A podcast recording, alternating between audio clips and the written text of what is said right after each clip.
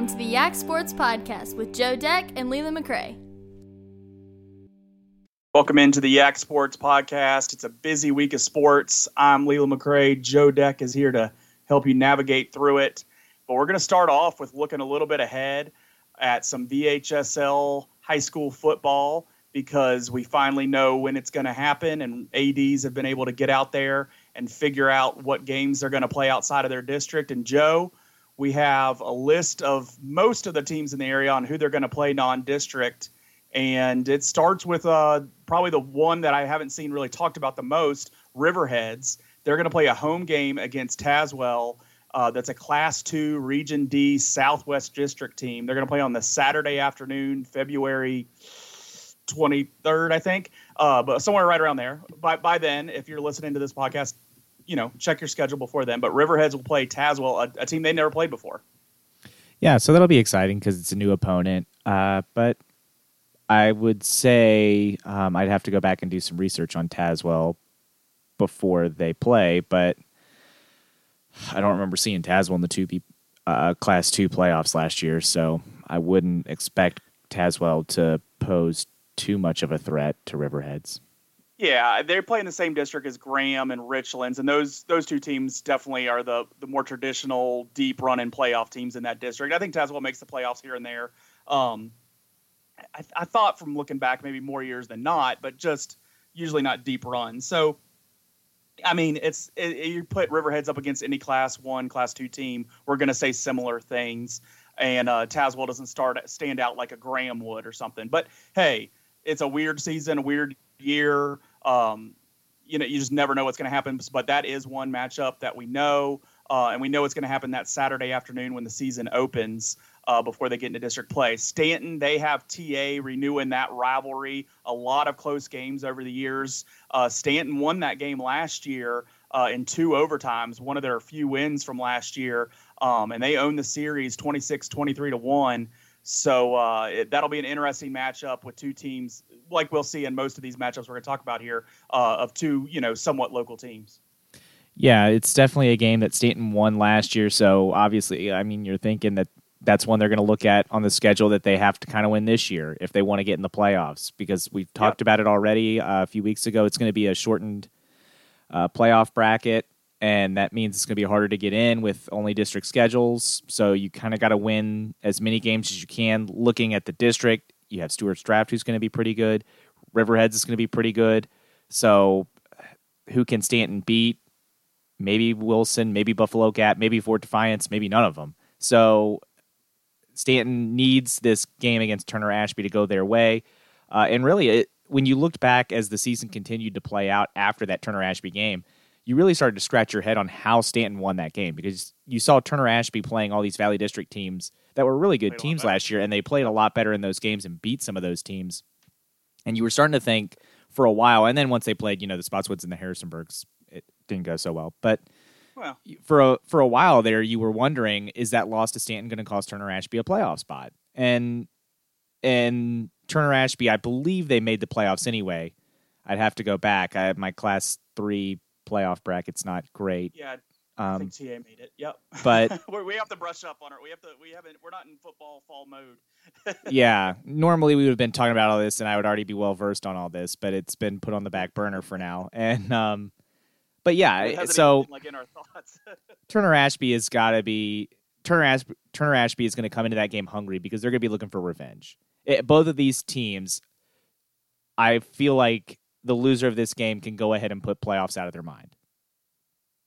Yeah, and a shortened season that would be something to consider there, and especially with the tough teams in both of their districts. I, I, like this matchup because you talk about rivalries for Staunton High School, and you look at Fort Defiance, who they will get in the district. You look at Waynesboro or Harrisonburg. If if if Staunton wasn't going to line up a game with Staunton with uh, Harrisonburg or Waynesboro, I like this TA game because there there is a there is some juice there, uh, even though it's not you know one of the other cities in our area. Looking at Fort Defiance, they do have Rockbridge County, which I I kind of look at as kind of a rivalry for them. Uh, they've had some battles last year. Rockbridge came up to Fort Defiance. We covered that game on the radio, and they beat uh, Fort Defiance. But two years ago, Fort Defiance really uh, that was kind of when we started realizing Fort Defiance was kind of on an upswing and they were playing better than they had the previous year. So I think it's an interesting matchup.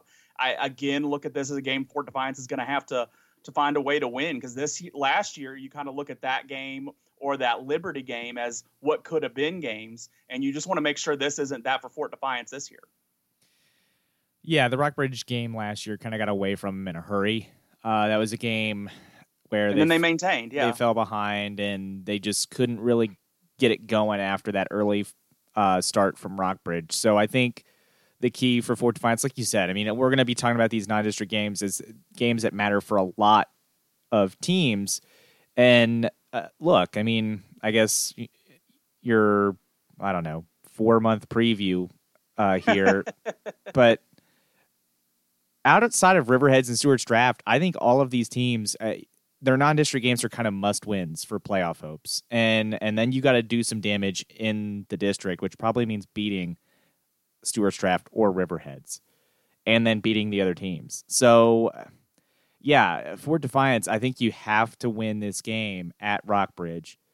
Um, and I don't know. I they're they're missing a lot from last year. It's going to be a big, big test. Uh, I hope they yeah. can win it. Obviously, since they're one of our schools that we cover. Uh, but I, I don't know how much faith I have in that two teams face each other from within the boundaries of Augusta County is Waynesboro High School Wilson Memorial playing. They they play every single year.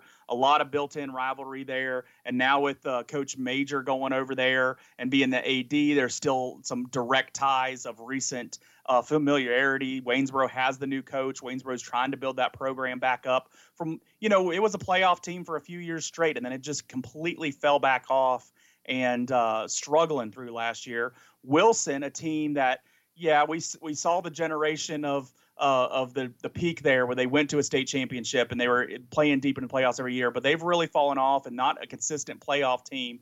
Uh, they're looking to be back in the playoffs, and I, I think it's another uphill battle for, year for them, but last year I thought they'd be better than they were. So will they be there this year? Where they do have a lot of talent returning from last year's team. You just have to hope that talent's gotten better and that they've they they you know took those hard knock lessons and uh, they don't just expect to go out there and do the same thing again and uh, and not succeed. I, that's a point you always make when I talk about teams bringing back a lot of talent. Where you say, well, it's a non-playoff team bring talent, but I like it in high school a lot more than I do at the college level uh, because I think you have that chance to grow. And I think at the, at the college level, I, I don't always see that growth as much as you see in high school. So I'm hopeful Wilson can be improved this year. They'll start the season off with Waynesboro trying to prove that. I think this is the third straight year, that we've said, can Wilson make the next step with the talent they're bringing back? Yeah. So let's see it. We have to see. Yep. Stuarts Draft versus Broadway. I like that matchup. Uh, they used to play each. They played each other tons and tons of times. Time went they're in both in the Shenandoah, excuse me, both in the Valley District, and then when Stuarts Draft went to the Southern Valley and Broadway was in the Northern Valley, they still played each other a bunch. Uh, Broadway leads that series. Um, I think I have a bad stat there. I think it might be 27 to 19 right there. Uh, but Stuarts Draft has won uh, eight, excuse me, three of the last four and uh, Stuarts Draft won the last time they faced each other in 2016, 35-7. So kind of renewing an older rivalry there. Um, Draft's gonna be strong this year. I, I, really do believe they're gonna be strong again. Uh, they're missing some pieces to graduation and, and um, uh, transfer losing Jones down to going to play football in Florida, which I watched him on TV the other night, and that was really cool to see him get some playing time there. Uh, but I still think they're going to be strong there, and and I think they take a right approach with the players they got Broadway is that one of those teams that have been kind of on the lower side of things recently, and they'll be looking to kind of rebound. They have a lot of hype around that Will Donnell kid who plays wide receiver for them. Um, it's going to be interesting to see what they can do in the Valley District. So I think it's going to be in kind of an early measuring stick game for both of those teams. Can Stuarts Draft come out and take care of business against a Class Three team and uh, kind of start what they're hoping to be a very successful year? Or can Broadway knock somebody that is supposed to be good off and kind of make some noise before they jump into the Valley District? Well, you mentioned Broadway's you know big hype is around their wide receiver, and in a weird way, I think this is going to be a great matchup for Stuarts Draft, despite having lost a lot on the defensive side of the ball in particular. It's not in the secondary. Yep. So I, I actually think Stuarts Draft secondary is going to be pretty good. Uh, and this will be a game that that really really helps them. I'm not sure how many games in the Shenandoah district that's going to be a factor. but- exactly. That was that was what I was going to counter with. That. Yeah. that's good against maybe Staunton. Yeah, but it, against Broadway, that will help. And and I still think Stuarts Draft's offense is going to be dynamite. So I look for Stuarts Draft uh, to win something similar to that 2016 score, 35 to seven. I, I I don't think Broadway has a prayer in this game.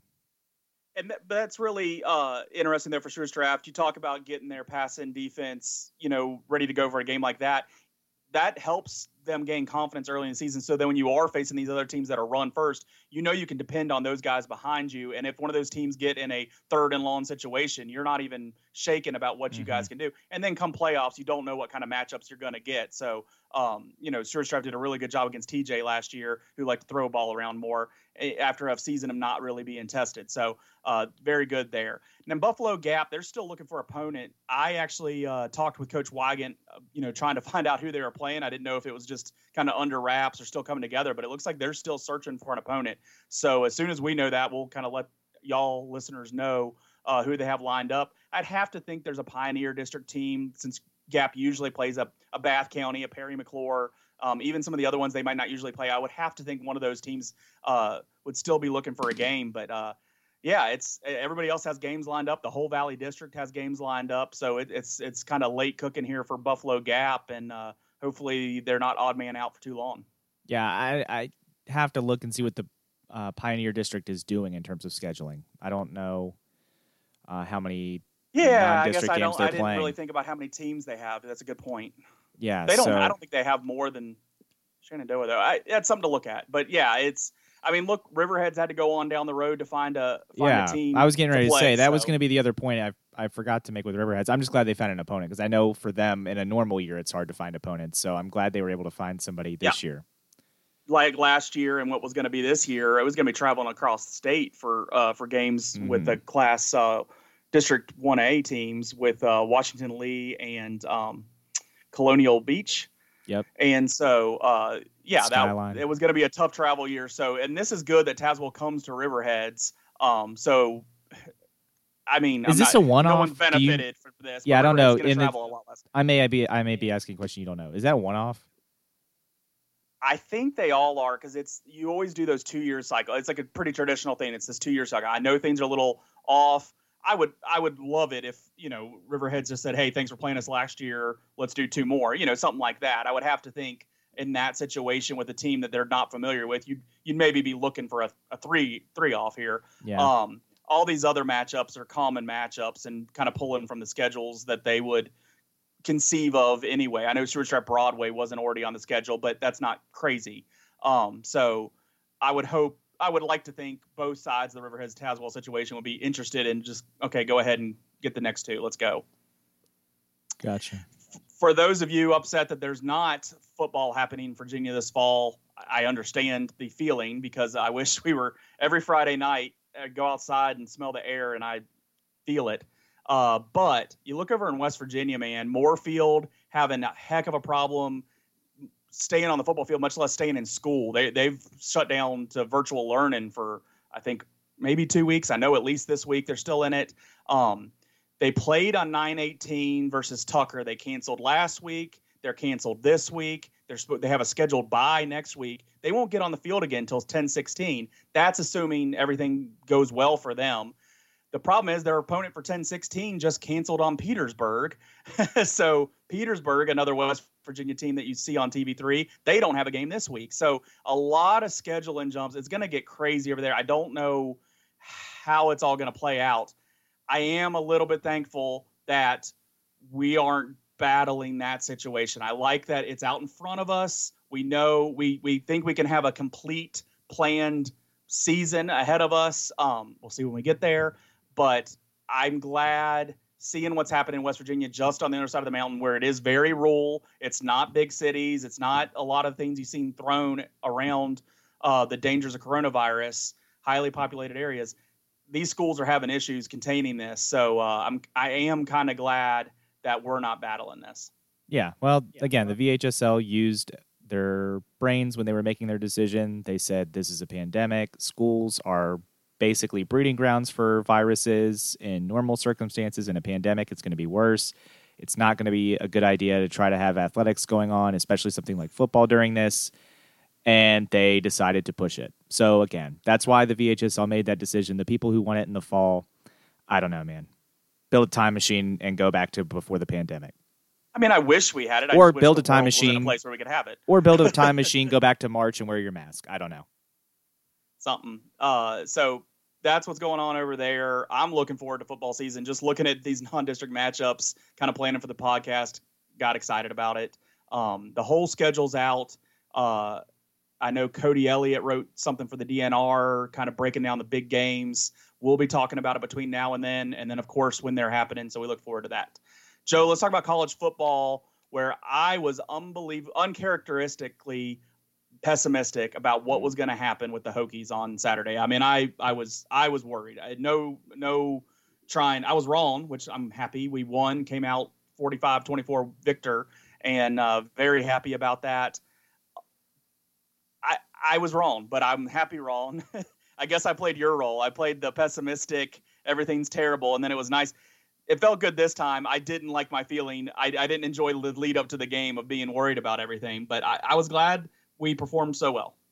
Yeah. Um, look, I was too. Uh, I texted you, and I'll just let the listeners know this is going to be a thing, probably the the patented Joe Deck worry scale. And maybe if it's a thing that has to be put out later in the week, maybe Leland on the Yak Sports Twitter can retweet it. Um, but I, I texted you right before the game. I think it was the day of the game. I'm a 9.5 out of 10 on the worry scale Oh, for yeah. this game I- because I, I, I'm seeing Hendon Hooker's warming up, but he's not really dressed, and the Hokies aren't going to have their defensive coordinator, and there's 22 other players and three other coaches who aren't going to be there. Yep. And I was like, great, so we're going to get walked in this opener. Against So NC State, who scored a bunch of points the week before. Yeah. yeah. Well, and then we found out, oh yeah, Wake Forest is actually just a total doormat, and NC State is fake.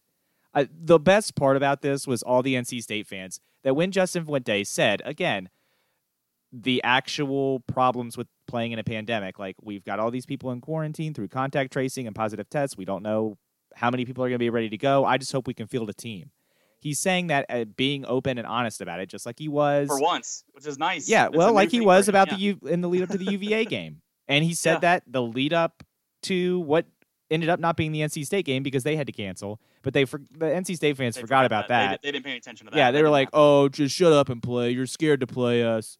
Uh, let me say this: at the end of the first quarter, I texted you the projection gif, and I said, "This game is over." With less than 25% of the precincts reporting in that game, it was over. Virginia Tech absolutely steamrolled those chuckleheads in Raleigh.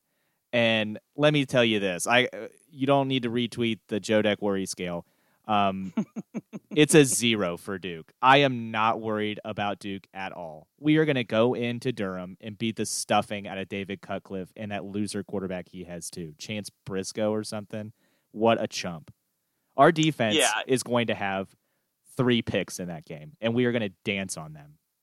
Yeah, UVA took care of them. They were down early, but then and then fought on back and won that game and scored 21 points in the fourth. That really helped them. I, I got excited when they were down 10 nothing to them, but I I did realize that that was unlikely to hold, and, and it, it didn't. Um, I didn't see any of that game, so there's not much I can comment on Yeah. it. They have a much tougher matchup this week, obviously, going to Clemson Saturday night. Uh, you know, that's That's just a hold on for dear life game. Like, Yeah. don't get anybody hurt. Yeah. Try to stay close. Try to have some positive things. Put yourself in a position in the second half to think you can win it, and then see what happens. Maybe even try to find some positive if that's not quite the case. So, some somewhere in there is probably what you're doing. And and I'm saying that like I'm putting down UVA. If Virginia Tech was rolling in there this week, I'd say the same darn Oh, thing. yeah. And honestly, when Virginia Tech plays them in December, the first week of December, I'm probably going to say a similar thing. So it's not. This isn't me being disrespectful to UVA. I can get to that later if, if I need to. But uh, this it's going to be a tough tough matchup against Clemson, but as is for anybody. yeah, uh, Clemson's probably one of, uh, I'll just say a few potential legit teams. Uh, they are the one that is definitely legit in the ACC. Um, I I, w- I want to go back to the Virginia Tech game. I mean- I hope I hope we run up the score on Duke. The the only thing I didn't like about the NC State game was that we took a knee inside the five instead of punching it in and putting up fifty on those losers from NC We had already State. what we went for two earlier, and everybody was upset about that. Uh, Well, who's yeah, everybody? I don't. I don't care. Who's don't everybody? way. Get, you know what? Smoke those people out. Who's everybody? I don't know. I saw. I saw it on Twitter. I don't care. That's what I'm saying. Is I don't care. Yeah, I, if you're upset about us going half. for two, it was second half. I felt in control, but I, I didn't blink. We, we're doing whatever we can do in this game that we should have probably been beat. If we're playing anybody decent, we get beat in. We're we're working things out with three different quarterbacks. You know, going to see action. Yeah, I, that's the good news. I mean, I still think. Burmeister looked good. I want to see him do it against a team that I think actually plays a Division One caliber defense and not NC State. Because here's the other thing, right? Like we know how bad Wake Forest is. NC State gave up like forty something points to Wake Forest. That's not a good defense. That was the one thing in the lead up to the game where I was like, I don't know what you're talking about. When Mark Richt and whoever the other two goobers on the ACC network pregame show are, and they're like, NC State's going to come out clicking. They've already had a game. Florida State. They're ready to roll. Yeah, EJ Manuel, who they kept putting Yeah. first round draft pick, and I was like, uh, first round bust. But um, I, I just like I, I the whole time I was like, guys, they barely beat Wake Forest. I don't think Wake Forest is good. I guess we'll see how good Virginia Tech is. And Burmeister came out, and there were some throws that I was like, mm, okay, not great, but most of his throws were pretty good. Um, he He can run the ball. Yeah, he can run the ball. Uh, the offensive he- line looked great. The running backs looked great. Uh, I I still He's think quick. Hendon Hooker is your best option, but that being said, um, whatever. Yeah, Quincy Patterson came in. He looked good. Yeah, I with was the glad when they finally let Quincy to. Patterson start to throw because that was the that was one moment when I started to get a little bit worried was when Quincy Patterson first came in and we were like, okay, all we're gonna do is run the ball, and I was like, okay, well they're gonna figure that out. They're not dumb. Like, and then we finally let him throw. but yeah. Yeah, we finally let him throw. Our guys won the jump ball, and and uh, we we dominated NC State. Uh, they're not a good football team, just like ten other. Well, yeah, ten other teams in the ACC. the thing is, going into that game, I was very pessimistic, and I said, I said it to you in text. I'm not gonna let tonight. I'm not gonna let this game decide how I feel about this team because we're down 23 guys. Mhm. We're down these coaches. I'm just not gonna let today. Like, I'll I won't be happy. I'll be upset. I'll, but I'm not gonna just say, well, we're done because once we get these guys back, Yeah. we're gonna be better. But the same way, I'm not with the positive and really coming out and playing well. I'm not gonna just say, oh, well, we're golden. Wait, you know, watch out, Clemson. I No, I, I will take away the positive that we have fought through, through extreme adversity and something that you will have to admit, I don't think you're going to argue with me, is Fuente has done Oh, good yeah. with this situation. He has been publicly good, and it seems like he's handled the team very well. He has people ready all, over the field, ready to go. We had freshmen starting. We had our third string quarterback in. He had everybody ready to go. I don't know if we've always seen this in the past with full strength. So he's done a good job this season so far, really dealing with chaos. So you, give him credit. You're nodding your head and you agree. And I will use those kind of things moving forward. But we're going to have to play better to beat a lot of these t- teams in the ACC. We still gave up some big plays to NC State. They just couldn't capitalize on everything. Um, so our defense wasn't perfect. We're, I mean, to beat UNC, we're going to play better than that, much less Clemson or Miami. So use next week as to get better and and look stable and look better and hopefully getting some of these guys back in and and then we move forward from there. yeah, What's that? And that's UNC the next week, right? uh, I believe so. Yes, um, and and you're right. Um, I, I do think Justin Fuente did a good job getting this team ready to go. I mean, I, I don't know what else you can say other than he did a good job in this game when 23 players and four coaches aren't there that you're Yeah. expecting to have there. And he goes, and one of them's a starting defensive back. Now that may have been injury and not contact tracing. Who knows? Um, and then you, but you don't have him, and you don't have your starting quarterback. So to not have two key positions, one on each side of the ball, and you go out there and just absolutely steamroll your opponent. I don't know what else you can say other than yes, good job, Justin Fuente. Now let's hope he can keep it going. I agree. Uh, The one thing I saw coming out of Hamilton missing and stuff was like, well, if he's got to stay out, you know, for two weeks or anything, let's get Bud back in here. No, If, if Justin Hamilton is like, hey, I want Bud Foster to come back because I'm running it so similar to him and that would make sense, I'll understand that. But otherwise, I don't think it's the greatest idea. I don't. I like uh, people t- on Twitter were really saying it. I was like, I don't know. You got to have a transition of power here. We were successful without Bud Foster this first game, and, and it's got to be Justin Hamilton's defense. It can't be Bud Foster's defense anymore. There can be the things he learned from from Bud uh, from Bud Foster all the way, but we we got rid of the lunch pail. We got rid of you know we're not doing a lot of that stuff anymore because you got to move on. I don't see dropping back it's not like you're bringing Beamer into coaching the games if you're Fuente. You let you're going to let one of your other coaches coach. Yeah. So I, I don't like that idea unless Justin Hamilton just comes out and says that's exactly what he wants. I then I'll I'll live with it. But I would be shocked if that's the case, and I don't think it would be wise for Fuente to allow it to be that way. I think no, you would probably talk about it first and say, hey, exactly what Leland just said, and maybe that's not the greatest idea. Yeah, I, I think that's a terrible idea. Let me tell you what Justin Hamilton's defense. I know he wasn't the one calling it. It was the let the secondary coach keep pressure. being the defensive coordinator. Yeah, third down. I love seeing a blitz. I was like third down and we're blitzing. Oh, good, we're gonna sack him, and and we did. Uh, yeah, I I enjoyed the defense very much. I not saying that Bud Foster couldn't have put up a similar performance against NC State's no, sorry yeah. sack of offense, but uh, I don't. I for all the reasons you said, and then just if you're trying to say this is Justin Hamilton's defense now, you don't bring the guy who used yeah. to run the defense back in. It just yeah. creates a whole a, a whole power dynamic that if things because if things go well against Duke and Bud Foster's defensive coordinator, and then Justin Hamilton comes back against UNC, who's going to be a far superior opponent, and things start to not go well, then people are going to be like, "Oh, maybe you shouldn't be the defensive coordinator," and be like, yeah, "Look, no, just, just move no, on. yeah, exactly." Let let him be out there promoting the university and whatever he's doing, and that's great. Sure, enjoy um, Claytor Lake. The uh, yeah, the other team that's strong in the ACC, um, I don't know if this week proved it more so. I just think we're uh. waiting for them to be tested is Miami, and they beat Florida State 52 to 10 because Florida State's terrible, and that's what a decent team in the ACC should do to Florida State is beat them 40 to 10. Miami put a little bit more on them than that in that rivalry game at home. Um, I what scares? I don't want Miami to be good. I don't want Miami to be no. back. So like, I'm I'm just not going to be quick to say that they're a top four team like Kirk Herbstreit did today. Yeah, what scares me about Miami is they've always had the athletes. They've just never had the guy to get them the ball. Like they've never had the quarterback that's been really really good since like Ken Dorsey, and now they've kind of got that. Like this this King kid is up. really really good, and he's fast, yep. which scares the daylights out of me. But um, we'll see. I mean, we play him, so I, he, he's gonna face adversity at some point. I I know he has Clemson. I think in two weeks. That's the game in two weeks for them.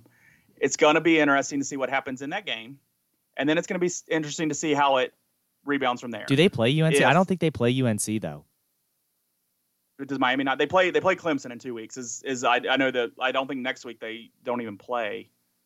Um, yeah, they don't play next week. So they their next game is in two weeks against Clemson.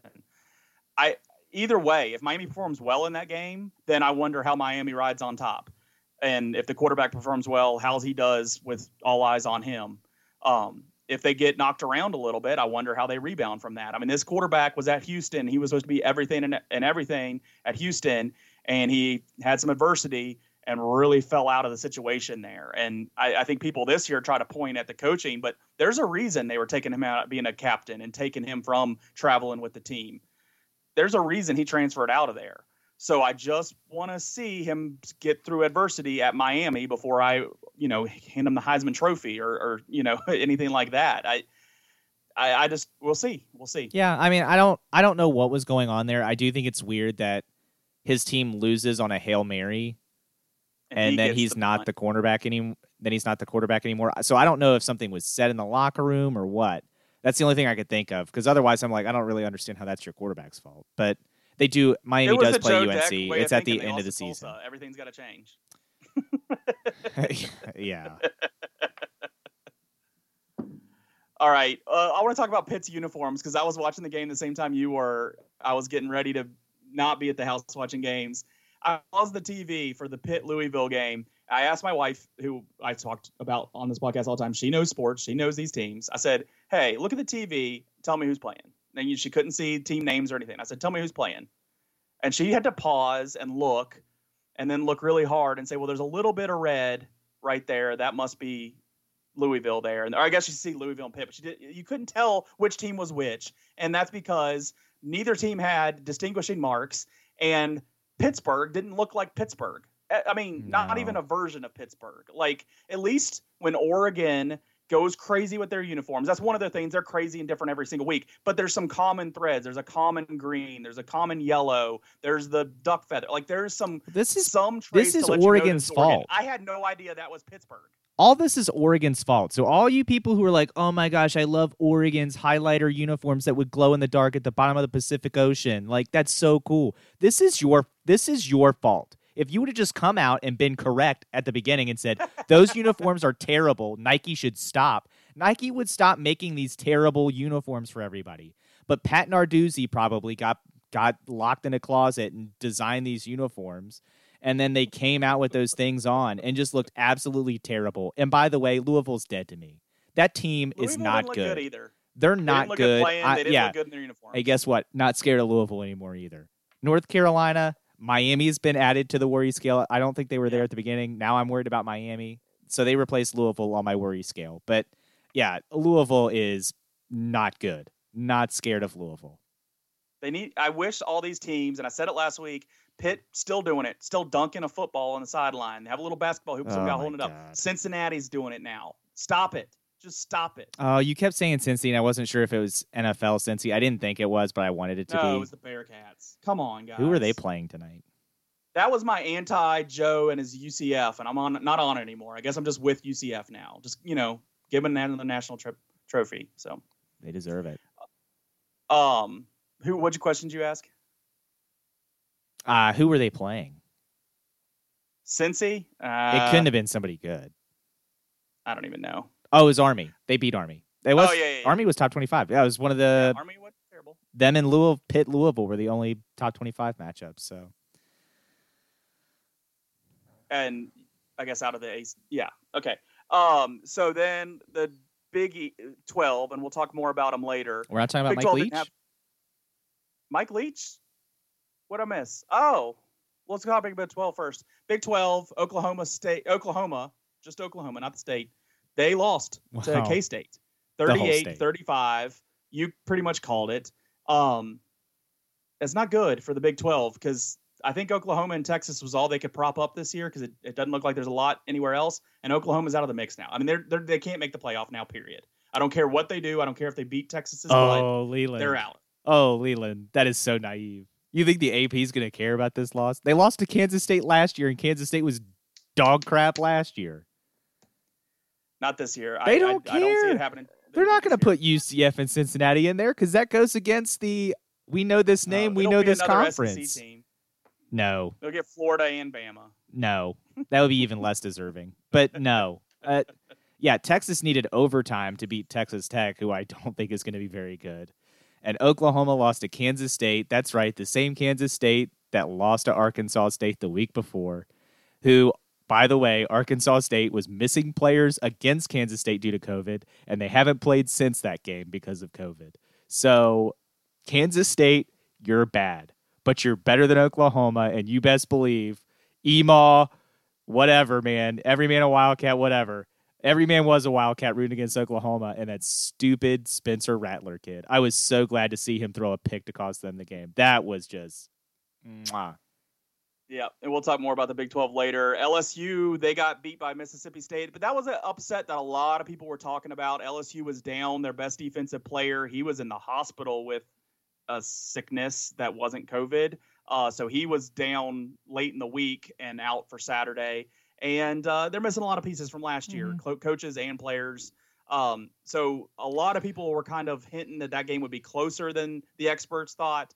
Uh, but LSU lost, and uh, Mike Leach, man, he does it. He finds these wins. He's he just like it's not like he goes to the college football playoff, but he no, just he wins won't. these individual yeah. games here and there that you just don't expect. And he's a crazy person, absolute crazy person. They recorded a video of him since that win where he's sitting on a wagon.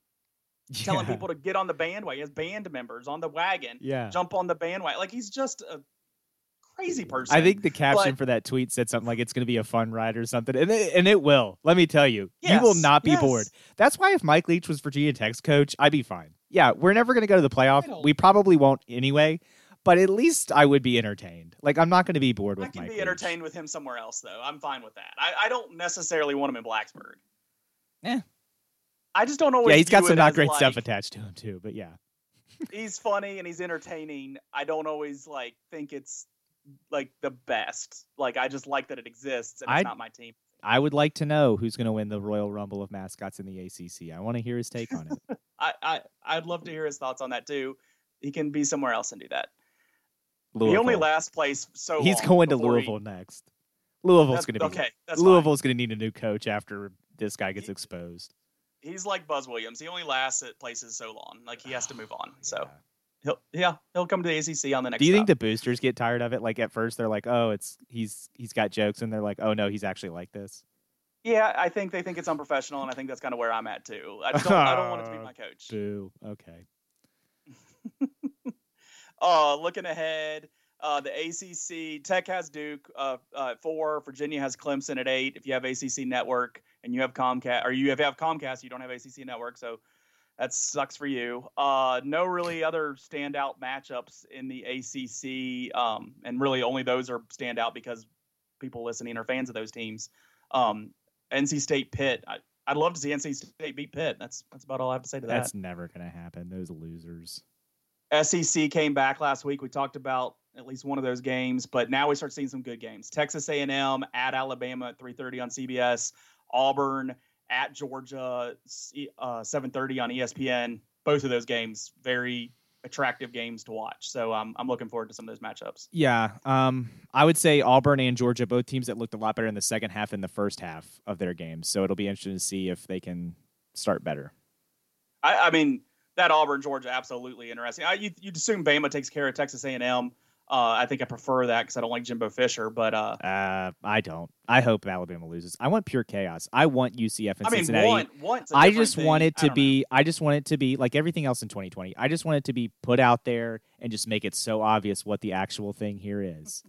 And it's going to be that we will never let a G5 team into the playoff. I want all these top dogs to have a loss. two loss everybody. Yeah, everyone with like one or two losses, and UCF or Cincinnati, I don't care who it is, goes undefeated and says, Well, we won our conference and we went undefeated. And they're going to be like, Yeah, but we don't actually like you. Oklahoma only lost two games. Yeah, one was to Kansas State and the other one was to Kansas, but it was only two games. Big Ten, they come back in four weeks. That'll be a countdown here because that'll be more good games on Saturday. the Pac 12 Saturday- comes back for what? S's and G's? I don't even think they can be in the playoff. You know what? That's who they'll put in. They won't let the AAC team in. They'll pick some They'll bring the Pac 12 team. Pac-12. Yeah. Uh, yeah. Oregon's in. We didn't. We said you weren't going to be eligible, but then 2020 happened, so now you're eligible because we don't want these other teams in. Moving on to the NFL, uh, the Falcons fell apart again, and it was hilarious. I didn't even know who I had picked in it for our, our Yak Sports Pick'em, but as soon as it started happening, I said, I don't care who I picked. I want the Falcons to lose this game. And they did. It was awesome. I don't know how Dan Quinn keeps his job. I understand, like, I you shared a tweet about Arthur Blank and Yom Kippur, and I didn't realize that was a thing. But uh, I mean, it's a thing. You you could have fired him on the field. No, I knew Yom Kippur was a thing. I didn't know Arthur Blank was Jewish. I didn't know that was a thing that he wouldn't be able to fire somebody on Yom Kippur. I didn't know that was a thing. Um, he could have fired him on the field. I mean, that also yeah, would have been you can take care of acceptable. on Sunday. Yeah, he could have after the game, after the Bears scored to take the lead, he could have just gone down on the field. I realized there was time left, but he knew. Like he had to know. just- Everyone else knew. He could have just gone down down on the field and been like, "Uh, look, dude, you're done here. I'll coach." the field. yeah.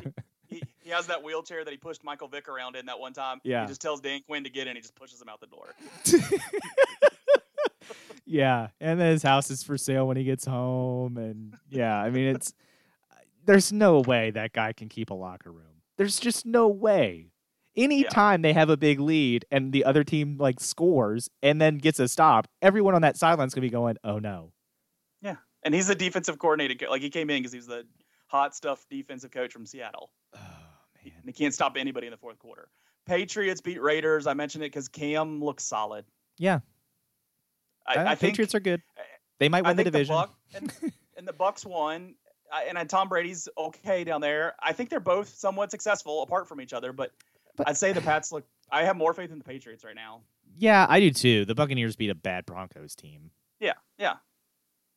Uh, Eagles and Bengals tied. I want this. I'm serious. I want the NFL to change the rule. If two teams tie, then both teams get a loss.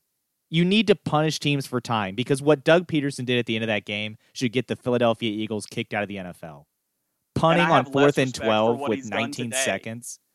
Ever since he decided to take his quarterback off the field and punt with 19 seconds and not even give his team a chance to win and play for the tie, Has he been he talking about how he hard he's regrets gonna the work? decision. Oh, and that's what a bull honky. goof. No, you don't. You just regret that you're getting burned on social Yes. media for it. And You're that trying to make your you that you feel better and forgot for a see it split second that you coach in Philly. And if there were fans in that stadium, he better be glad there's a pandemic because if there had been fans in that stadium, he wouldn't have left. Yeah. We It'd talked rough. Arthur Blank walking on the field and He'd have needed a firing wheelchair, yep. Dan Quinn. The Eagles fans would have walked down on the field and set him on fire. They wouldn't have fired him. They would have literally set him on fire. Yeah, it was a strange decision. Uh, Cardinals, who I was getting some faith in, they lost to the line. So NFL will have that though. You have those weird losses, but I just I was disappointed with that loss. Murray had moments, but overall didn't look good. But hey, Patrick Mahomes had that, that week a week ago against the Chargers, so maybe not read too much into that, but still kind of strange. Yeah, that was the save Matt Patricia's job game. That'll save him for like four more weeks, maybe. Packers beat Saints. You could see that coming. Brees didn't look as bad. Brees Brees looked a bit better, and it was a battle of a game. Yeah, I didn't stay up to watch it. Um, They battled, It was- but I mean, it was I saw it was a close score. I saw Kamara's big play, and Yep. Aaron Rodgers is really good. So the Packers are going to Yeah. be really good. He's on that scorch the earth tour, and I mean, they're scoring a lot of points. luck. Each one of these first. Good luck, uh, Chicago Bears, because that's the only team that looks like they might be able to put up a fight against that. And I got to be honest, I I've texted you. I think last week was the first week. I, the first two weeks, I texted you about how good Yeah. the Bears look, and I love their uniforms, even though they're the most basic uniforms. They just look good. Um, and they've like won. blue and orange. Look That's good. what disturbs me. look good, play good. Um, but Hmm. they are the fakest three and O team I think I've ever seen. yes, Oh Yes. my god, they are the luckiest three and O team. they're the luckiest three and zero team, and Houston is the least lucky three uh, zero and three team as they played the Steelers this week. Steelers Oh, went to three and zero. Texans played the Chiefs, the Ravens, and the Steelers. Yeah, but they're done. You don't go zero and three. I, I think they might be. I, I it's a shame, but I think they might be. Win a game. If if they are worthy of a playoff spot, they they would have won one of those games, particularly the last one. That They was a game they had the lead and they, at certain points in the game, and they should have won. The other two, they were behind early and just kind of stayed behind. Texans play the 0 and 3 Vikings this week, so that's an opportunity for them to get that first win and head in the right direction. But it's it's going to be tough, and I mean, it's going to be tough because that division has the Titans in it, and um, They have the Jags, it's who I know are one and two, but got to be honest. I think the Jags are better. I think Minshew Maybe. Minshew can probably work his magic to get a win. Maybe. the football team played. They lost to the Browns. Browns were searching for a win there. Um, and they got it. Uh, they get the Ravens next week, which the Ravens are playing while we record here against the Chiefs, and uh, we we we weren't planning on recording. Hey, it's 27-20, fourth quarter, so uh, we need to wrap this up so we can watch the end of that game. That's But, fine. we're uh, not going to Ravens win. I don't will know play- why you're excited. Ravens will be coming off this Chiefs game, and they'll be playing the football team. I mean, that should just be Ravens walk around and handle that team. Yeah, and we can talk about the Ravens because we're not going to win this game. But um, I, I just want to say, like, I, I said, I can't remember if it was said on this podcast. I believe I did, where I where I hope we fall behind two scores because I want to see if we can come back. And You said it here. the answer I is thought you were crazy. yeah, the answer is no, we can't. And that's fine. I just want to learn it now. Lamar Jackson, and I texted this to you, elite, or uh, no, I commented on Facebook. I can't, too many forms of communication going on tonight. But he is an elite NFL player, but he is a front runner. If he falls behind, he is neutralized completely because if you say, okay, Lamar, we actually need you to throw the ball down the field because we need to score quickly, he can't do it. So that's why, even though it's only a seven point game, we just made it a seven point game. So we're going to be kicking it back off to the Chiefs with 1455. Um, Patrick Mahomes hasn't scored yet in the second half. So color me surprised. Uh, I I think he's going to score on this drive. You're not going to shut him out for an entire half. So then you're back down two scores. Hey, Lamar, can you score quickly? No. Oh, okay. Well, then we're going to be kind of in a problem. Let's let's leave this here because and and see uh, by the time we get done recording what's going on there. Okay, and, uh, we're gonna comment lose. further. Uh, But Yeah, we Uh, lose. That's what happens. You're in a battle though with the Chiefs, and the Chiefs look really good. I mean, really good. Um, our pick'em keeps going. If you are late to trying to join the pick'em, still join it. You can still be part of the discussion every week. You might not win the overall title, but if you start winning week after week, even though you're late, you're going to get some credit. yeah. So uh, let us know. Contact us through Twitter, Facebook, or email. Uh, we say those at the end of the podcast at Yak Sports Pod, uh, and uh, we'll we'll get you in there. Uh, next week, the big games. I'd mentioned that Texas Vikings. It's two and zero and three teams, but whoever loses that game is absolutely done. And those two teams we were talked about as division winners. You know, potential division winners around the league. Uh, New England plays Kansas City. That's an interesting matchup. Uh, could be three and zero Kansas City versus two and one New England, with New England's only loss coming uh, over at the Seahawks. So that could be a big game. Kind of Cam's first chance to up against a really good team. Maybe no, not first time. I mean, he did all right against the Chief, uh, the Seahawks, but uh, it'll be interesting to get to see Cam against Kansas City and, and what they got. And then yeah, the Monday Night Football game. Uh, I was trying to say this earlier, but yeah, Atlanta, you're 0 and three. Look what you get. You get Green Bay, who's scoring 35 plus every game. So they're gonna be 0 and four. They, Yeah, they and probably won't have to blow that game. They can probably just lose it in the first half. They're done. That's where you fire Dan Quinn. Maybe that's what Arthur Blank is doing. Maybe he doesn't want to bring a new coach in to get sacrificed by Green Bay. He's going to let Dan what- Quinn go I in. Yeah. Yeah, and this time he won't have to blow the lead. He'll just get killed in the beginning, like you said, and then they'll fire him there. Yeah, if he gets killed in the first half, Arthur Blank will have time to get down to the field in the second half. We won't have to feel rushed. Can fire him professionally. That's good. Right on the field. Mhm. Um, and then they have Carolina next week. Atlanta does. I, I think that's an easier week to go into. I don't think they wait till their bye week in week ten or whatever it is before they fire this guy. Right. All right, quickly going over the baseball, uh, the, or at least what's happened, and then we'll talk about what's about to happen. The Orioles finished 25 and 35. We saw it coming. Quick comment. Yeah, this this year was a great year for Orioles baseball. We we stayed in it for a long time. We didn't have the team. yeah, we didn't have the team to get it done, so we ended up falling apart there at the end. But we get a high draft pick. I think right now, uh, Jeff Passan said if they do it by 2020 record, that's the other weird thing. I don't know how Major League Baseball did this. We have gone into a year where we changed the playoff format like the day before opening day, and we still Major League Baseball still hasn't said how they're determining the draft order. So Well, I have to think my 19 and 41 or whatever they were yeah, Pirates have to be Well, not looking nine- pretty in that. yeah, because 19 they were the absolute worst. or yeah, I, I don't know how many games you guys played. You might not have played 60, but yeah, somewhere um, in there. yeah, the Orioles, uh, great season. Uh, the young guys looked good. We had some young guys look good. So very, very positive step in the right direction. I don't know if pa- the Pirates had much positive this year. It was pretty negative, but uh, hopefully early, a high draft pick and maybe get back on track next year to competing for like one of those wild card spots. That's what we've been doing.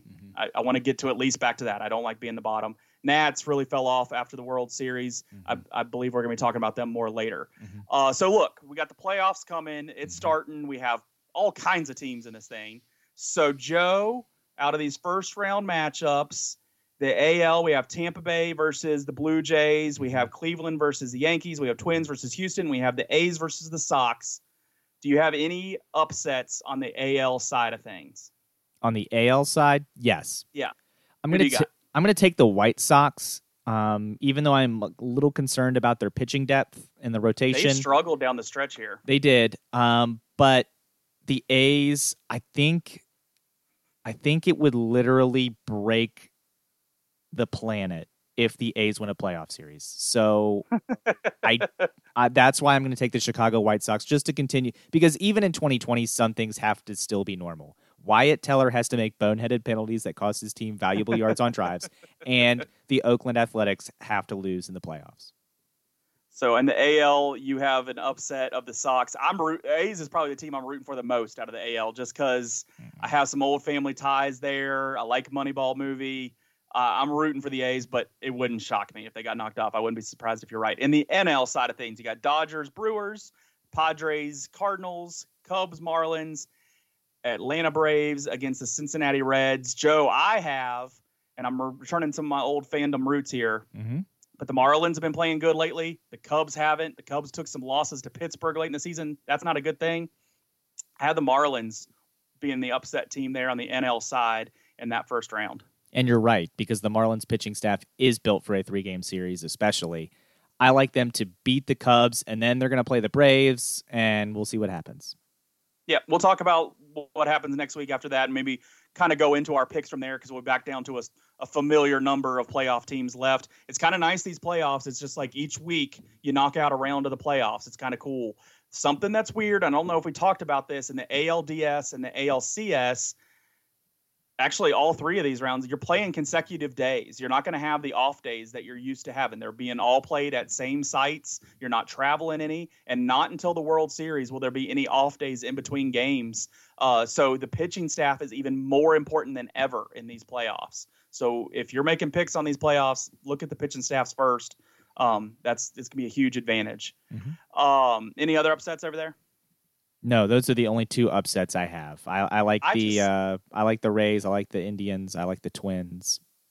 I and hate then, that the Padres, if the Padres and Dodgers advance from their high seeds, that they face each other in this in that second round. There, I wish I wish the Padres didn't have to face the one seed that they couldn't kind of get over the hump in their division all year. I wish that could wait till the NLCS. It's not gonna. Um, so I, I just I'm I'm rooting for the Padres the most over on that side. Yeah, whatever. I whatever. I got to be honest. For me, it's just not the Yankees. I would like the Astros to not win, but definitely not the Yankees. I also don't want to really see the Blue Jays win because I would they're say Canadian. Houston. Houston is quite elevated to close to a Yankee spot. I do hate the Yankees more traditionally, so I, am sure I hate them more now. Um, yeah, anybody the Yankees is just default baseball rooting interest for for me. So I, I agree. All right. NBA playoffs and we're to the finals. We have Lakers and Heat. And give me a minute to give respect to a guy that I probably don't give much respect to previously in my life. Pat Riley started coaching for the Lakers and he went to four finals in his first seven years as coach, or, or and he was in the finals each of the first four years. He won the middle two he was an absolutely great coach for the Lakers. Then he moved on to the Knicks and he just faced the Bulls and really battled there. He still found a way to get to the finals one year when Michael Jordan was gone. And then he moved on to Miami. And he kind of had it down for a little bit while he was coaching. He kind and he still stepped away from coaching and tried to be a GM. He had to step in for Stan Van Gundy and coach that 05 06 team. They got instantly better when he became the coach. They won the finals. They had a young D Wade, they had Shaq, they had some other pieces there, won a won a title there. Then he stepped away from coaching again a couple years later. Spoelstra comes in, and all this pressure about, well, Pat Riley's just not going to let sit back and let this film guy coach this team. And then here comes he's talked LeBron and D Wade to stay, LeBron to come, Chris Bosh to come. Great moves as a GM. Gets them there, goes to four straight finals, wins the middle two. And now he dropped back again. Never, never threw it all away. Never did what the Astros or the Orioles did. That that can work. He's always tried to stay competitive. Always tried to add pieces. Never had better than the tenth draft pick uh, from what they earned there. Mm-hmm. Um, since then, and he's built back a winner with Jimmy Butler, who everybody says couldn't win at all these other teams. He was the problem. Philadelphia couldn't win. He was the problem. Uh, Minnesota couldn't win. Iguodala, he has Bam there. He has Dragic. He has the Herro kid who's a rookie who's playing great.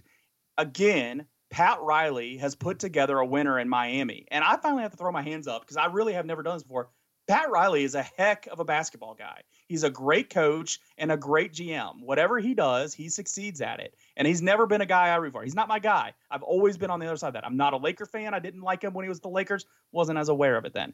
I was not a Knicks guy. Never will be a Knicks guy. Didn't like him there. And I've never really been a Heat guy. I I probably did pull for the Heat a little bit when LeBron first went down there. I'm one of the few that like would admit that, but I, I did.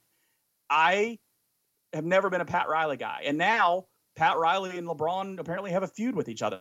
I don't care. Pat Riley is impressive in what he's done, and they might just win this thing. You never know what's going to happen with the season this year. You never would have put them in this spot coming out of the five seed. You don't know what's going to happen here. A lot of I don't know. I'm I'm impressed with Pat Riley. It's the first time I've ever said it, so I just wanted to take two minutes and just go through what his resume is and how impressive that is. Because I I know Phil Jackson's won a bunch of titles, but we're going back to Celtics era before you start start getting somebody else that has a more impressive resume than what Pat Riley's done at three different teams, two in particular. They keep talking about this on Le Batard, and I know you don't listen to it, um, but no, they talk about Pat Riley, so I'm stealing this from Le Batard. That's great. No, but you said you mentioned his coaching and his GM. What you didn't mention was his playing career, where he also played in NBA Finals in the '70s. So he has been in an NBA Finals in some capacity as a player, coach, or GM over six different decades in Wow, the that's 70s, really cool. 80s, Yeah. 90s, the 2000s, the 2010s, and now for the 2020. Knicks, right? Played for the San Diego Rockets. I just looked it up. Just got drafted by the San Diego Rockets, and then he got traded to the Lakers and then the Suns. Okay, I thought he was at the Knicks. That was Phil Jackson. He played for the for the Knicks. Okay. But yeah, no, it's impressive. It's impressive. Good Yeah. for him. I mean, I don't. I, he's not my guy, but good for him. Like he's doing it. Yeah, he is. And what do you um, want? Good for him. Like you said, good for him. And yeah, this was my dark horse team, but I'll be the first You one to tell you. You I'll it. be the first Yep. one to tell you it's over now. They're not. the Lakers will win in five. in five. I could see it going deeper than that. Mm-mm. I hope it does. I hope the Heat win because I don't the want the, were Lakers to win. I don't want the Lakers to win. I don't want LeBron to I know. win. Yeah. Because LeBron wins in a way that I just I hate. His Cleveland title was whatever. But this title would be cheap. I mean, you basically bullied the Pelicans into giving them giving you their best player for nothing. So I I don't want them to win just on that principle. And it would be great. It Golden would be State great. getting Durant. Well, I mean, most of their players were drafted, and Kevin Durant basically quit on his team. Yeah. But yeah, I put that more on The KD rest than the the Warriors. players are nobodies. Yeah, I put that more on Rondo KD. at the back end. Whatever. But um, yeah, I just I would love for the Heat to win because then it's like team basketball beating That's what Toronto was last year. and they did superstar. Yeah, I I just don't think it's gonna happen this year. I thought the Celtics were going to beat the Heat, and, then we'd have a lot another Lakers Celtics finals, which would have been nuts to me too. Like how would have hated how that. often that's oh, happened. God, But that- this has a lot of no good storylines with Pat. Pat Riley has the history with both. Uh, LeBron has played with both, and uh, him and Pat Riley don't get along.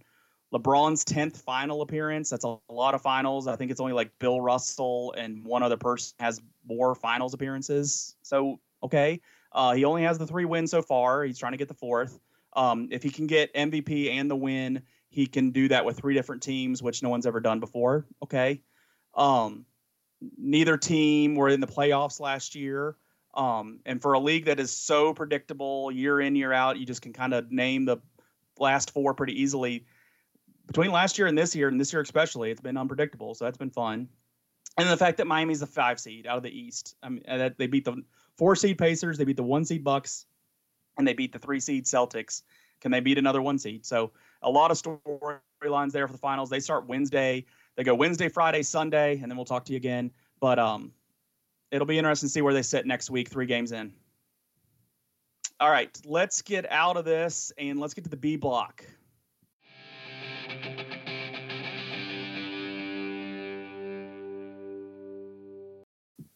So joining us on the Yak Sports podcast again is Mike Cerrone from the DC Crossover podcast. It's Mike's third appearance with us here on the Yak Sports podcast. And Mike, first off, thanks for joining us. And let's start off by talking about your defending World Series champion Washington Nationals. Kind of uh, in a pandemic shortened season, injuries and COVID outbreaks, and things just didn't go the Nats' way early. And uh, I know we were talking about it before, and you kind of said you just felt like they threw in the the white towel. But I kind of want to ask you about the Mike Rizzo situation. He gets an extension.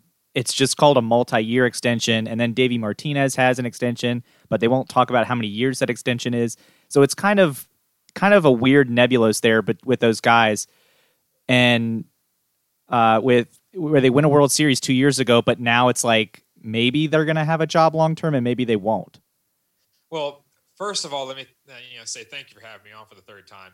That's three more than any other podcast has let me on. um, so uh, first and foremost, I, I have to say that when it comes down to it, the Nats winning in 2019, you know, this whole entire shortened season, I've told Ben, uh, my, my co-host for the DC crossover, uh, so many times that like, I'm just so out of this season. Like I started watching the first week and even when we had our kind of like preseason, you know, episode or whatever you want to call it, um, we're taking a little hiatus now, um, FYI, but uh, you know, we tried to do that for a little bit. We, we just we were like so pumped for the season, but then they started backing it up, and they did this and they did that and all this kind of stuff. And you know, they were canceling sports left and right, and we were just like, this is like not even fun. Like this is not even like a season to remember because I remember Ben saying it personally. He said that no matter who wins this season, like if the Nats or the Tigers, because he's a huge Tigers guy too, if the Nats or the Tigers won, he would take it no matter what. But anybody who wins, he said it has to be an asterisk because it's like literally 60 games. So the biggest thing when it comes down, before I get to the Mike Rizzo and, and Martinez situation, the biggest thing and the outlook for this season is I'm just like not even counting it because you know, yeah, they're eight games below 500 and all that kind of stuff, but they won the World Series last year and they had a chance to come back, and they did. And then when you're looking at it this whole entire season, uh, I don't even want to call it a season. This whole entire you know backyard baseball season. I don't know what you want to call it, um, but uh, you know, it's like it's just it's just kind of useless because, like I said, I think that they were in like the Rocky movie where Apollo Creed, I think it was Rocky Four, when Apollo Creed was in there fighting, he was like, "Don't you do it," you know, like "Don't you stop this fight." And uh, you know that was uh, that was my Carl Weathers impression. Good, it was really good. and uh, and Rocky just kept trying to throw it, and then the, and the wife is like, "Throw in the towel! What are you doing?" Like, um, and I don't know how this has become a comedy skit now, um, but uh, you know all that situation. I felt like Rizzo was just like, you know what? He was Rocky, just ready to throw in the towel, but then like Davey's like, "Oh, one game at a time, one to know every day." Like it's like, all right, guys, you know, let's be honest, one to know every day. That's that's a quarter of the season, um, you know, for that one to know. So or zero and one, I should say, because they had a, a, lot of losses. Um, but um, you know, just looking at the Davey Martinez thing and the Mike Rizzo situation where they're not, you know, announcing years and all this kind of stuff. The Lerners have always been like that. The Lerners, they don't like announcing certain things unless it's like a huge contract. But you know, with the whole entire Bryce Harper situation, they're like, oh, we offered him this much money, you know, this and this and this and this and this. So they said a lot of things because it was it sounded like a lot of money. But I think with the Rizzo spot, yeah, they might have gave him an extension and stuff like that, but it probably didn't, you know, make a huge splash. Like maybe Rizzo was just happy to have that extension and say like, I got more job security because obviously to be a GM or a team president in the in the major leagues is a very hard job to come by. Even though I'm sure another team would pick him up, but at the same time, it's like you know, it, maybe he was just content with the money situation. Now I don't know exactly how much money it was, the years, obviously, like you said, um, but you can't really count this season. I mean, this season was just nothing. I mean, literally, I wasn't excited for it. They didn't have any fans there. You know, Strasburg was out. You know, after like a week, it felt like Juan Soto got you know a, a, a was it positive negative? Is that how they say it or something like that? Whatever yeah. it's called, uh, false positive. Uh, you know, test as they said, and um, and he was out for the first seven games. And you know, it's just like when you have your best player, an MVP caliber player, you know, out for the first seven games of a shortened season. I mean, literally I don't know what the math is there, but seven divided by 60, that's a lot of games, you know, to not have your best player pretty much on the field. So I don't know. This whole entire season is just kind of a wash to me. Uh, they, they didn't make the playoffs. Great. Who cares? I mean, let's be honest here. I mean, Ben told me, he's like, man, the good thing is I'm working from home tomorrow and I get to watch all these baseball games. And I said, who cares? like I didn't, I don't even care. Like the NBA finals, yeah, it's fun to watch and whatever. And I did watch some of the Stars games uh, for the NHL because my buddy's a Stars fan. Um, and I don't like the Lightning either. Uh, but it's like the whole entire sports outlook right now is just horrific. Even the football, I love watching football. I've been watching football uh, the past three weeks, but just looking at this whole entire thing, I don't even care about the Nats right now. I mean, I'm just waiting for next season because going into that, and you might have another question for me, so I'll try to keep this one short, um, which is hard for me. Um, when when you when you look at the Nats going into next season, now you might are you going to ask me about next season? I was looking. We were going to ask about some high points or something you can carry yeah, forward. Okay, go ahead. yeah. Why don't, why don't yeah. you ask it? Maybe maybe I'll let you talk for once. Hey, Cerrone, you got any high points out of this uh, year? Out of this throwaway year? You know, it's a great question there, Leland. um, so uh, looking at it, uh, the high points. I, I, I think it's another year of you know another 60 games of progression for some of these guys. I have to say, and also I saw an article just today by NBC Sports that said some of the guys that are probably not going to be back with the Nats uh, Adam Eaton, who was a huge part of the World Series run last year. Um, he has a $10 million option, which I think is, you know, a no-go situation, which they've already kind of hinted towards he's not going to be back. I mean, he's, he's turning, I think, 34 years old or something like that, uh, mid 30s. And a $10 million option is not the way to go for this situation. I think they just, you know, say, thanks for your time, buddy. You're a huge part of the World Series run. You know, you know, kick rocks. Um, thank you for kick rocks. Because um, you're not going to get that $10 million. I'm sorry. I mean, that $10 million can go out to a, another free agent uh, bat or something of that nature. Um, because now you're talking about Andrew Stevenson uh, and Michael Taylor. They're saying Michael Taylor, that might be his last game with the Nats.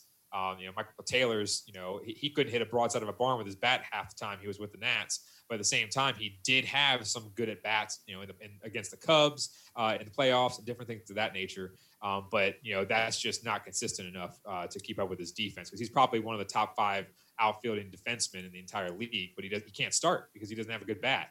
And in the National League, when you have to bat a pitcher, you can't slot him down there in the nine position like you usually would in the AL. Um, but uh, you know, for what he's probably going to be asking for, it's probably not worth it. And what they're talking about is Andrew Stevenson, who I always thought was just kind of a jag, just a guy. Um, and uh, that's the biggest thing is he actually the last two seasons he's had some good stats, which is actually shocking um, because he has a noodle arm in my opinion. Uh, I think his arm is just like Ryan Zimmerman. I don't think he can throw that far or hard or anything with any velocity. Um, probably far farther and harder than I can. But you know, for a major league baseball player, you know, you have to think about it and say, if you're going to be playing outfield, you got to be able to throw someone out at home or even second, uh, which I saw him multiple times not do at second. But just looking at it, I think if he can keep batting that way and bat lower in the order and possibly move to left field and have Juan Soto maybe move to right field because that's obviously a, a position that you need a, a, a, bigger arm to throw people out at third and at home. Uh, I think that might uh, be a possibility. But a lot of these guys, you know, we have a young core. Hopefully, Carter Kieboom can get off the pine for once and actually start hitting in the major leagues rather than AAA. Um, that would be a positive. But I just think, you know, Luis Garcia had a lot of time, which was a huge deal. Stevenson got more at bats. Juan Soto just looked like a, a, a beast as always. And uh, some of the other guys, um, that were uh, just progressing, like Victor Robles, getting more at bats under their belt and uh, just kind of progressing. I think we got a good young core, uh, but now they got to really start focusing on that pitching because the starting pitching, Scherzer, is, uh, is is just getting too old. I mean, he's he's pitching great. Don't get me wrong. Uh, but he's he's doesn't have the zip on that fastball and stuff like that that he that he used to going into the eighth, ninth innings and all that stuff. So um, I'm hoping this is my kind of preview. I'm hoping that Jackson Rutledge uh, can make a stand uh, coming in the next season. Possibly he can not, maybe not, you know, start the season, but maybe halfway through. I don't believe uh, I've heard anything about him, but he was a high pick a couple years ago, so I'm hoping that he can make something happen. But who the who the, who the hell knows? Sorry, I don't know. I don't know anything about the season. I barely even watched it because because it, it's so depressing. So moving to football. Uh, speaking of depressing, maybe moving to football, the Washington football team now one and two. Um, kind of a bumpy road after the opening win against the Eagles. Good news, you are still tied for the division lead. Ah, in great. in that division that is is a tire fire. But um, what is I? I feel kind of bad for Haskins because full disclosure, when he was drafted, I didn't know how good of a draft pick that was. I didn't think he would translate well to the NFL. But in all fairness, his offensive line isn't great. He's under a new head coach and this head coach has been with the team and not with the team due to his own personal health. And then, of course, you factor in the pandemic and everything that's crazy. And it, does feel like fans are starting to turn on Haskins when you kind of have to be like, how fair is it to turn on Haskins when you look at what is around him on the offensive side of the ball? And the answer is not much. Yeah, and that's the biggest thing is the offensive line, like you mentioned, because Brandon Scherff got hurt. Um, I believe it was week number two. I, I don't think he, yeah, he yeah, didn't play last, last game. Yeah, and uh, that's the biggest thing is you know he's our best offensive lineman. I don't care what anyone says about Morgan Moses. Uh, I don't trust Morgan Moses to save my life. Um, but at the same time, when you're looking at uh, you know Brendan Scherff being hurt, that was a big deal. Then you got Wes Martin, who was coming you know from the draft a few years ago, and um, Saahdiq, Char- Saahdiq Charles is supposed to be you know possibly our starting left tackle, and now he's been hurt. So I mean, you're just throwing a bunch of jabronis in there half the time and you know the offensive line is just collapsing left and right, left and right, left and right, and it's just like, what are we doing here? I mean, it's like you're trying to see what Dwayne Haskins Dwayne, Dwayne Haskins has. The problem is, is if the guy gets you know 1.75 seconds before someone blows up Wes Martin, Martin or Chase Roullier. Even though Chase Roullier is not a terrible center, you know, someone blows him up and then they're in his face and he has to move again and all that kind of stuff. We don't have the wide receiving core like a like an Arizona or like anybody, uh, you know, like like the Cowboys, for instance they don't have the wide receiving core to make up for those type of situations because Terry McLaurin can only do so many crossing routes before he gets blown up by you know a Vontaze Burfict or something like that. You know, type of player. You know, some dirty player is going to come up there and end his career somehow, uh, or some, some some crazy thing. So you can't do make him do crossing routes every single time because someone's going to come up there and say, "Lay this guy out," so he does not keep doing this and you know he doesn't have enough time to do post routes. No, there's no uh, up and goes, anything like that where he can do, he can throw the ball deep. So he has to keep doing these short arm passes, and that's the problem. As you see in some of these guys that are on our team, that are uh, you know if you look at the stats, for instance, number one, I think the biggest loss was Kelvin Harmon. Uh, uh, in the offseason, Kelvin Harmon was a beast for NC State. Uh, you know, catching everything left and right. You saw him in the jugs machine in the offseason, and you're just looking at uh, at how he was going to impact this game. He was going to be that slot guy that can go in there and be the possession receiver we needed. But that didn't happen, obviously, because now if you're looking at our team, and obviously, you know, I, I, Joe, I, I've mentioned this to you a bunch of times. Logan Thomas, I you know, I will give him props because he actually has done some decent things for the Redskins this season. I did hear someone on the radio say, oh, "I think we should do some, uh, you know, some trick plays with uh, Logan Thomas being quarterback." I was like, uh, "No, please, no, thank you. I will pass on that." He's, I mean, he, he'll he'll throw it to the other team before he throws it to us. I mean, that guy's the most inaccurate person I've ever seen in my life. Um, but uh, you missed kinda, Grant Knoll at Virginia Tech. So. Yeah, it, it, was kind of it's kind of funny because you see because I always said Tyrod Taylor was probably one of the most accurate college quarterbacks I've ever seen because that guy was just so pinpoint. Even though he wasn't throwing deep every single play, he was so pinpoint with all of his passes. But then you go from like Tyrod, and like a few years later, you go to Logan Thomas, who was probably one of the most inaccurate passers of all time in, in college football history. It was just ridiculous. And you go, you can probably go back to the stats, and he's probably one of the best quarterbacks ever. But uh, at the same time, I don't I don't believe. So, but I have to say, Logan Thomas has done a couple things, but you're just looking at the receiving core. I mean, just look at the receivers who actually have a catch. I mean, it's ridiculous. Isaiah Wright, who actually is one of the bright spots from this past week, that guy was a beast this week. I mean, I don't care. He only got four catches, 24 yards, but I saw his name being called so many times. Dwayne Haskins throws a pick and he comes up and blows the guy up. I mean, literally, that's like that's a football player right there. He actually wants to be on this team and make a difference. And I think after this first game he started, you know, four catches, 24 yards, not a lot of yards, but he did get a couple first downs, and he did blow up that uh, the interception, which was actually pretty nice. Um, then you got Steven Sims. Steven Sims is more like a number three for any team. Uh, Dontrelle Inman, I he's been on like 17 teams and in like two years. I don't understand how that guy's still playing. Um, but then you see Terry McLaurin, and thank God I have on my fantasy team because the fantasy team is just dropping the dropping the ball uh, last couple weeks. My running backs, but I mean that's the issue is that we just don't have the receivers to make up for the the line uh, non production, I should say. So it's it's just that's just a problem because I'm seeing, like you said, a lot of people give up on Haskins and just like just say, oh yeah, you know, I'm kind of out on him. Let's put you know Kyle Allen in and go draft somebody. It's like we played three games. The guy's played like eight total games, and he has no offensive line. Last year they had bright spots. You know why? Because you had Trent Williams that was that was that was uh, you know there as well helping out uh, and stuff like that. So it's just like you're looking at certain situations and saying, okay, he has no offensive line. But that's another thing. I have people like messaging me during during Sundays and saying, okay, you know, Dwayne Haskins, you know, I'm just so out on him. And then I say, like, well, the offensive line has been blown up four times in the last five plays and they're like, actually, you make a good point. And I'm like, yeah, why don't you look at something other than, oh, he can't throw in the, yeah. in the in, within a, within a second. I mean, literally, he gets he gets the ball and he already has a guy draped all over him. I mean, it's yeah. ridiculous. But I don't know. It's just the offensive line, like you said, is is just pitiful, and I think that's definitely a big, big top two need in the draft this coming year. So in the off season, obviously the team had plenty of. Uh, they were in the in front of the press a lot uh, whether they're talking about changing the team name, which they have uh, moved moved away from their previous name, and uh, I guess yet to name a permanent name. Uh, they have the new head coach. He has a sickness, and then there's obviously the stuff in the front office, uh, the you know the bad stuff that, that's occurred.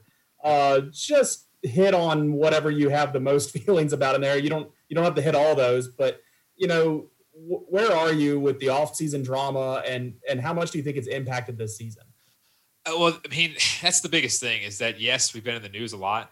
I think the best thing Snyder could have done was pretty much blow up the entire front office and just get rid of everybody, um, because then you don't have any lingering issues. Because say, uh, for instance, Larry Michael, say say somehow he was still on the radio, people would sit there and say, "Oh, I don't know if Larry Michael like they know. Oh, these people are protesting out here about Larry Michael." So about when they blew up the team that or blew up the front office, let's say that actually made a huge difference. And I was actually shocked when all that stuff came out. And um, you know, I just think that the culture change has been an immense, immense improvement because there's no way in, in, in, this, this God's green earth that we would have come back against the Eagles in week one if Jay Gruden was still the, the coach. There's, there's no chance, zero chance. And that's not a slight against Jay Gruden. That's a slight because if you look at last year's team and you compare it to this year's team, okay, some improvements, some, you know, non improvements or whatever, but there's no way that we would have come back from 17 points down. I mean, I was like, wow, this is getting kind of out of hand a little bit on week one. And then all of a sudden you, you, you see it's like, oh, okay, 17 to seven. Okay, halftime, you know, looking pretty good. And all of a sudden they come back and it's just like, how in the world did we just do that against a Super Bowl winning, you know, coach Doug Pederson and a, a team that has, uh, I mean, they're going to always complain about the stupid injuries. Like the Redskins have had, or excuse me, Washington football team has had injuries literally for the past six years. I mean, let's be honest here. Even though we still suck, but at the same time, it's like you know we're not going to sit there and complain every single week like the the Eagles have over the first three weeks about every single injury they have. Um, but yeah, I, I'm not. I mean, the name change, whatever. Don't really care about it. To be honest with you. I mean, I, I, I still I'll still do a hashtag HTTR just because I want to, and it's a free country. Um, but you know, it's not really you know it's not really trending anymore because not a lot of people are doing it. But uh, I'm still going to do it for the for the homers out there. But it's just when you when you look at it, it's just like you know they're going to come up with a name. You know, they blew up the front office. Ron Rivera is changing the culture, and so far we're seeing some dividends being being in play um, with how this team is playing, how they're playing for him. Obviously, like you said, with the sickness, um, you know, uh, you know, Dwayne Haskins in the first week came out at halftime, did that whole entire emotional speech while Ron Rivera was getting an IV. I mean, it's it's it's a huge difference than we saw for the last three years or so, or however many years you want to say. So, I'm I'm not really you know one to speak on all the the issues and all that kind of stuff with the front office because obviously that stuff's going to come out just like every other thing. I mean, obviously Joe knows about the whole entire Ray Rice thing and how that like took forever to be solved and all this kind of stuff. When oh we saw some video, but is he going to get charged? Is going to get all, like all this kind of like, all this different stuff that you never know what's going to happen. So um, you know, I'm not really looking at the front office stuff. I'm just ready to watch football, and that's what I've been doing. And you know, some people are some people are against you know watching the NFL with all the taking knees and all the what they stand for and all this kind of stuff. I put everything aside because I just want to watch sports. I just want to watch football. Like I don't care if they're standing. I don't. I mean, I, obviously I can disagree with it. You know, I would rather you stand and put your hand over your heart like everybody else and salute the flag or whatever you want to do. But at the same time, you know, I'm I'm, I'm there to watch football, and it's just like I'm I'm there to watch the game, not there to watch political politics, not there to, to to talk about if this person did this or this person did that. I'm there to watch football, and so far the first three weeks it hasn't been hasn't yeah. been too great, but at the same time it's it's been okay but also the, the whole politics aspects kind of stayed out of the way these first couple weeks. I feel like I mean a lot of the it's just there hadn't been a bit a lot of rumble about that anyway. So it's it's I right. think been good for everybody. Well, I think also when they said they were going to play the um, are they they're calling it the Black National Anthem or the African American National Anthem? I don't know exactly what they're going to call it or what they are calling it, but they haven't even shown that on TV from what I've seen. I don't know about you guys if you've seen that. I've only seen like the national anthem, and sometimes I haven't even seen that before either. Um, so I think they're uh, they're seeing a lot of blowback from that kind of stuff. So I think they're trying to stray away from that for I think at least the TV side, um, because I think that they're getting a lot of blowback on social media and different things of that nature. Um, but like I said, I, I just keep my own viewpoints to myself because yeah. I want to I want I want to sit there and watch football. Like if you yep. want to do that national anthem or do this national anthem or you know whatever, sing happy birthday, I don't care as long as as long as you're going to sit there and play some football and you know do what you're getting paid for and and, and give us some entertainment, then I'm I'm all there for it. So, speaking of the new name and whatever that might be, do you have a preference of the options that have been floated? I know I'm partial to Red Wolves. I don't know how you feel. Uh, the, the the Yak Sports podcast is officially yeah. We are Red Wolves podcast. Red Wolves, yeah. Got it. Got it. Okay. Yeah. So um, I was Warriors for so long, for like the last like four years or three years or however long that you know, they've been writing articles about the name. And I always thought it would be cool because yeah, you could have the arrow from like the 19, I think it's the 1960s helmet and uh, and all those kind of you know color schemes and stuff like that. Um, and pretty much, I think it was the 70th anniversary jersey. I think it was Daryl mm-hmm. Green's one of his last years. I actually have that jersey still, and uh, that was the the year they were doing the uh, the 60s throwback kind of thing with the uh, the arrow and stuff like that. But now when they're saying they're trying to stray away from all the Native American stuff, I think Warriors is kind of taking a, a seat, you know, in the very back of the theater, um, you know, compared to everything else. But the Red Wolves thing, I, I think that thing is gaining steam. And honestly, I don't want it to be the Red Tails or anything like that and have like little you know t- Tuskegee Airmen or whatever. Like, great, it's it's it's a great homage to you know to, to, like whatever sure. you know you want to talk about with with uh, you know the past you know um, you know, uh, whatever. I, am trying to get my words right with with all that. So I don't want to I don't want to miss misspeak with that uh, uh, that kind of stuff. But um, you know, our nation's history, I guess you could say. But at the same time, like you know, do a do an animal or do something like that, like Panthers and and Hawks or not Hawks, uh, Falcons. I was thinking of the Atlanta Hawks, but I, I mis, mis, misjudged it there. The Atlanta Falcons, even though they can't, you know, you know, keep a lead, um, you know, just like those type of those type of things are always cool because you can call it like the the, the den and all that kind of stuff. Yeah, well, can, yeah. Yeah, exactly. All that kind of stuff. And I've seen so many concepts, and I just keep googling like every every couple weeks, and just see the new concepts that come out on social media and stuff like that. And there's some really nice ones out there. I'm like, man, that one looks really good. And then I look at another one, and I'm like, damn. I'm like, oh my gosh, that's nice. And I'm like, I'm like, all right. But I, I, I like the color scheme that they're trying to stick with the color scheme. But I think it would be cool if they actually, you know, got a little change. Uh possibly. I mean, if they did a little change up and somehow they changed it up, kind of like I mean, the DC Defenders is pretty cool with the white and red. But at the same time, if they did something that had to deal with not red, white, and blue, like I'm not Captain America or um, Homelander from The Boys, um, you know, a TV show. Uh, I just finished the last episode for season two, by the way. Um, and uh, I don't want to be like you know nation's flag and stuff like that. I don't need to do all that stuff. But like if you could possibly just look into different colors and like have like a fan vote or something like that, I think that would be pretty cool. But keeping the same color scheme, not bad. But I think Red Wolves, I'm leaning towards that as well. After the Warriors kind of you know got left at the, tra- the, the traffic stop there. Fan, fan vote there scares me. You just don't know, you know, what does Putin want it to be, and you don't know how the ballots will work. So I, would stay away from a vote there. Um, so real quick, he's gonna he's gonna put the, he's gonna put the, the vote in the Washington Post. that's what he's that's what he's gonna do because he loves the Washington Post. Nigel loves the Washington Post. Uh, so real quick, uh, before we get you out of here and our last question, I just want quick predictions on who you think is going to win the NBA Finals. NBA Finals. Oh man. Ay, ay, ay.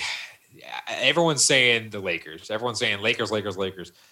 But I think this Heat team is just, I mean, the way they beat down the Celtics pretty much. I, I'm not. I don't think I'm going to say the Heat are going to win the whole entire thing, but I have a feeling it's going to go at least six, if not uh, to seven games. And if it goes to seven, AD and LeBron may just take it over and win by 25, 30 points or whatever, and somehow have a blowout. But I definitely think that when it comes down to uh, you know Jimmy Butler, Herro somehow is the hero again or whatever.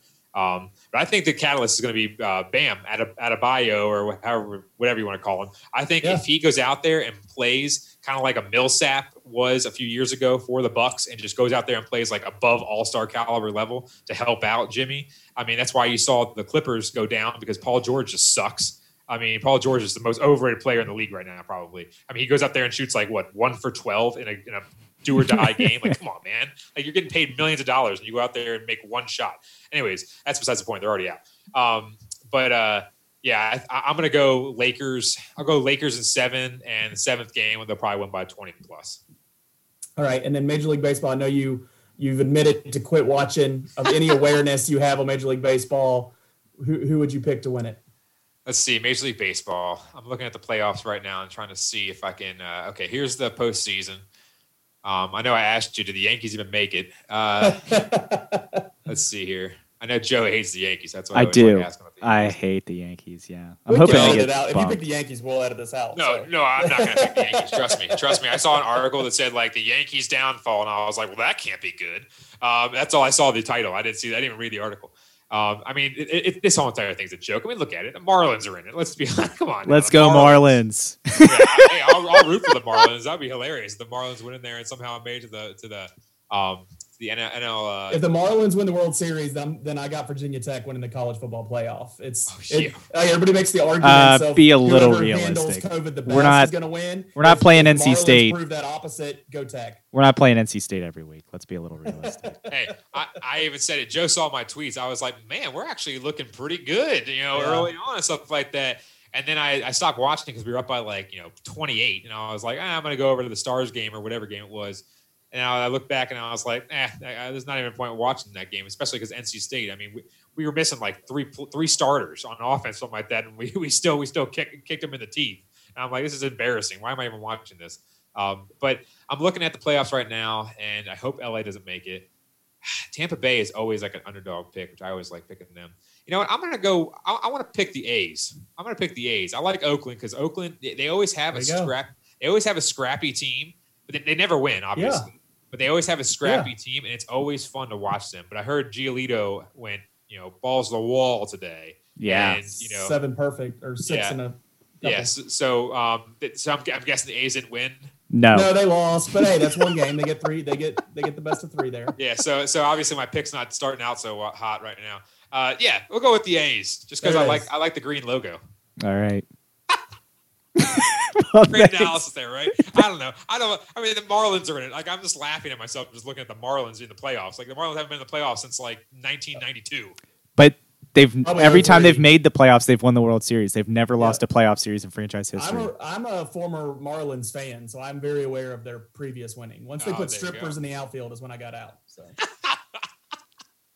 And they put that they put that little Marlin out there. Thank God they took that thing down. yeah, yeah. It's the only good thing Jeter's ever done. there you go. Well, thanks again, Cerrone, for joining us. Uh, we had a we have a blast each time. Uh, didn't think we get a Rocky impersonation, but that's why we have you on to surprise us. I'll set you up for stuff like that next time. Oh yeah, well, I, well, that was probably the best. That was probably the best part of the night so far. Because obviously, obviously, I talk too much because I was thinking. Sometimes the bad thing is when I go back and I listen to some of these, I'm like, man, I'm talking for like seven minutes. like I'm, and I'm like, and I try You're to not go the only back- one. I, oh, trust me, ben, ben. You know, Ben starts when I see Ben checking his phone for our podcast. I'm like, okay, that's a signal. I need to. I need, I need to send it over to him.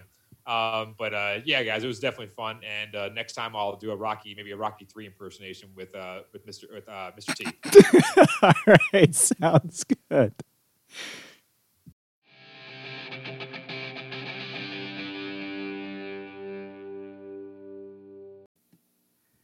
D block time where Joe and I bring up stuff that isn't necessarily related to sports, and I'm going to do that this week uh, with what's dominating my life. We've been watching on Netflix the Challenger, the Final Flight documentary. I believe it's a four-part documentary. I think we're two in, um, and the Challenger is the space shuttle that blew up in I think it was '86, and um, you think I'm watching the documentary, you think I'd know that off the top of my head a little easier. But very sad. It blew up. Seven, all seven uh, astronauts aboard passed away, and that included the teacher, Christa McAuliffe, uh, that was aboard. And uh, she gets the headline there because she wasn't a traditional astronaut. And she was a teacher. She was going up there to uh, do like live teaching videos from space, which was a really cool idea, especially for in the 80s.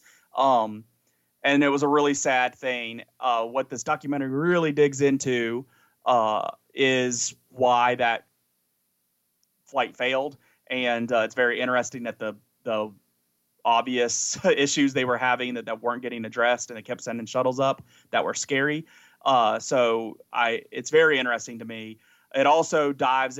Christa McAuliffe always gets the more talk than any of them. Even here, as I'm talking about, it, I'm doing it. But they talk about the other six astronauts too. They go into who their family was and what kind of people they were, how they had been to space before, and and that kind of stuff. Which is, I think, uh, nice to represent those people differently because I think everybody just goes to the headline like I already have here. Uh, it was cool to learn about those other people.